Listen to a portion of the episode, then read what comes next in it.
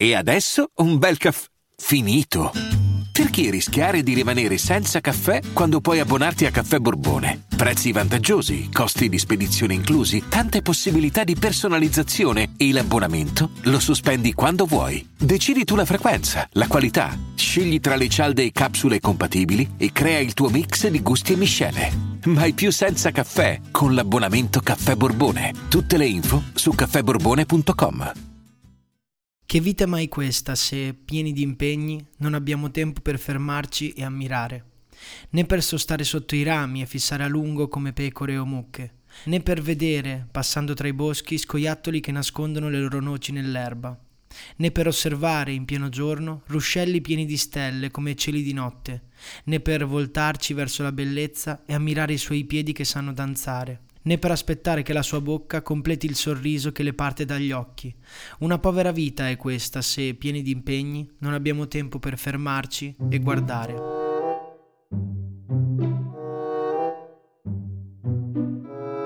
Si stanno avvicinando le vacanze e le ferie. È arrivata l'estate e con l'estate si va in vacanza. Qualcuno forse le ha già fatte le ferie, alcuni a luglio, altri hanno chiuso l'azienda ad agosto.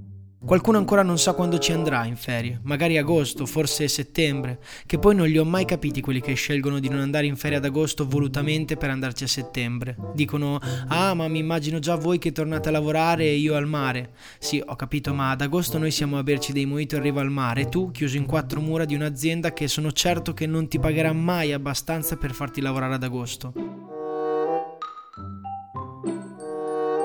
Vi ho letto questa poesia perché è molto semplice, poca profondità e dietrologie da parafrasare, tutto il concetto racchiuso nelle ultime due frasi.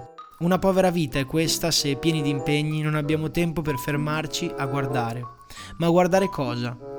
Sicuramente l'estate è tempo di bilanci, già l'anno scorso vi dicevo che il vero capodanno è il ferragosto, perché è lì che uno capisce, cambia magari tutto della sua vita, nessuno cambia dicembre, dai, è settembre il momento di cambiare. Ma oggi non parliamo di rinizio, parliamo proprio delle vacanze e viene da sé del tempo libero. Mi fa ridere che effettivamente l'Italia si ferma ad agosto. E comunque a parte ad agosto in estate c'è un clima diverso, il lavoro va giù meglio, forse si è meno stressati a parte chi vive a Milano chiaramente. E in generale si ha la mente al mare. William Henry Davis, l'autore della poesia citata, dice che la vacanza è il tempo per fermarci a guardare. Ed è vero, e non tanto fermarsi a guardare come fosse tipo un momento riflessivo in cui uno si stende sul lettino al mare e pensa, ma più che altro un momento in cui forse il guardarsi è intrinseco, cioè uno impara a guardare come utilizza il tempo. Perché la vacanza oggettivamente è il momento in cui uno può dedicarsi a ciò che ama di più. Pensateci, chi va in vacanza con persone che gli stanno antipatiche? Nessuno. E chi invece va in vacanza a fare cose che non gli va di fare? Nessuno. Interessante perché questo discorso certo c'entra più di ogni altra cosa con le vacanze, ma può estendersi a tutti i momenti veramente liberi che abbiamo durante le nostre giornate tutto l'anno. Chi la sera, chi pausa pranzo, magari chi la mattina, ma momenti in cui uno dice ecco finalmente posso fare ciò che amo. Ecco, allora durante le vacanze fermiamoci a guardare ciò che desideriamo fare veramente e facciamolo. Magari alcuni di questi passatempi potranno diventare lavoro. L'altro giorno ho letto un post su LinkedIn che diceva fai della tua passione un lavoro così comincerai a odiare anche quella. In effetti chissà se esiste veramente un lavoro che se lo fai non lavorerai mai, che poi lo puoi dire solo dopo averlo fatto per anni, cioè anche il podcast, l'ho iniziato per passione ma non nascondo che alcune volte mi risulta stancante o comunque spesso lo tratto come un lavoro perché sennò sarebbe impossibile dare tempo e costanza a un qualcosa del genere. Comunque la vacanza serve a guardarci e a decidere cosa desideriamo fare. Un momento per guardarci veramente e liberamente. Non un momento per staccare il cervello, tanto non lo si può staccare veramente. Forse qualcuno ce la fa, ma per me è impossibile staccare il cervello da se stessi. Alla fine ci svegliamo tutte le mattine dentro noi stessi e andiamo a letto tutte le sere dentro noi stessi. La vacanza è guardare, è riposo ed è divertimento. In montagna le passeggiate e le ferrate, ma anche le terme. Al mare il foot volley e le nuotate, ma anche l'aperitivo e la brandina.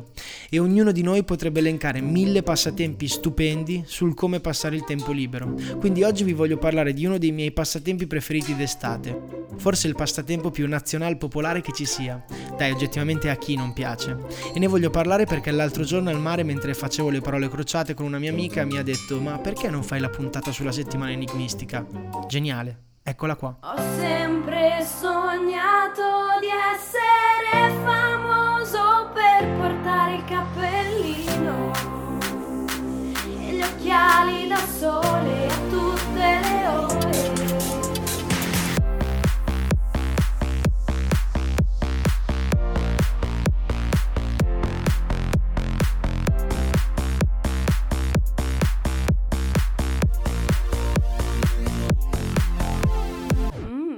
ragazzacci. La nostra storia parte da un appartamento nella Milano degli anni 30 preso in affitto da un grande ufficiale, il dottor ingegner Giorgio Sisini, conte di Sant'Andrea, e dalla sua futura moglie Idel Breintefeld. È un appartamentino piccolo preso per ragioni economiche. Giorgio è nato nel 1901 a Sassari da una famiglia di proprietari terrieri. Un bell'uomo, alto, bruno, con i baffi e le sopracciglia foltissime, sembrava tipo un texano del Mediterraneo. Si è laureato in ingegneria e ha viaggiato tantissimo il mondo. Ebbene, mentre era in uno di questi viaggi a Vienna, gli capita per mano un settimanale di parole crociate, il Das Retzek, che era nato qualche anno prima. Ebbe l'idea di riproporlo in Italia, che poi è incredibile il fenomeno delle parole crociate, perché erano state inventate nel 1913 da un giornalista di Liverpool emigrato in America che di fatto, a detta sua, ha preso l'idea più vecchia del mondo come il linguaggio e lo ha reso moderno aggiungendo le caselle nere. Al momento dell'invenzione del cruciverba fu un boom mondiale, sui treni, nei locali, sulle panchine delle città, migliaia di persone che provavano a codificare e risolvere gli enigmi. In un decennio si diffonde in tutto il mondo e nel 1925 sulle pagine della Domenica del Corriere esce col titolo L'indovinello delle parole crociate, il primo cruciverba in Italia. Ma ora torniamo al nostro appartamento di Milano con Giorgio e Idel. I due si amano, sono colti e intelligenti e passano il tempo facendo rebus e cruciverba. Strano direte voi, ma chi l'avrebbe mai detto che quella passione sarebbe potuta diventare di tanti?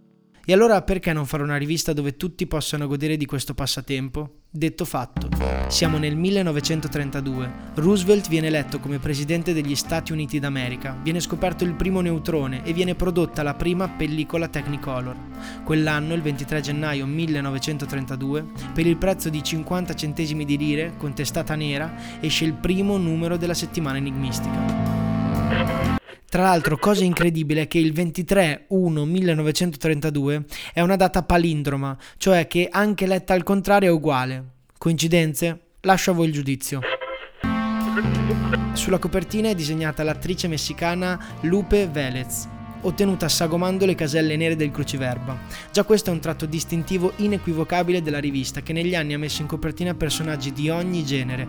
Praticamente per un artista essere raffigurato sulla prima pagina della settimana enigmistica è un po' come una consacrazione, cioè se sei lì sei arrivato, sei veramente pop e nazional popolare. Per la precisione da 89 anni ogni settimana viene pubblicato un numero. Siamo oramai a più di 4600 pubblicazioni, puntuali come un orologio svizzero. Per la verità la settimana enigmistica ha avuto solo due interruzioni, precisamente il numero 607 del 1943 e 694 del 1945, che uscirono dopo due mesi a causa della guerra.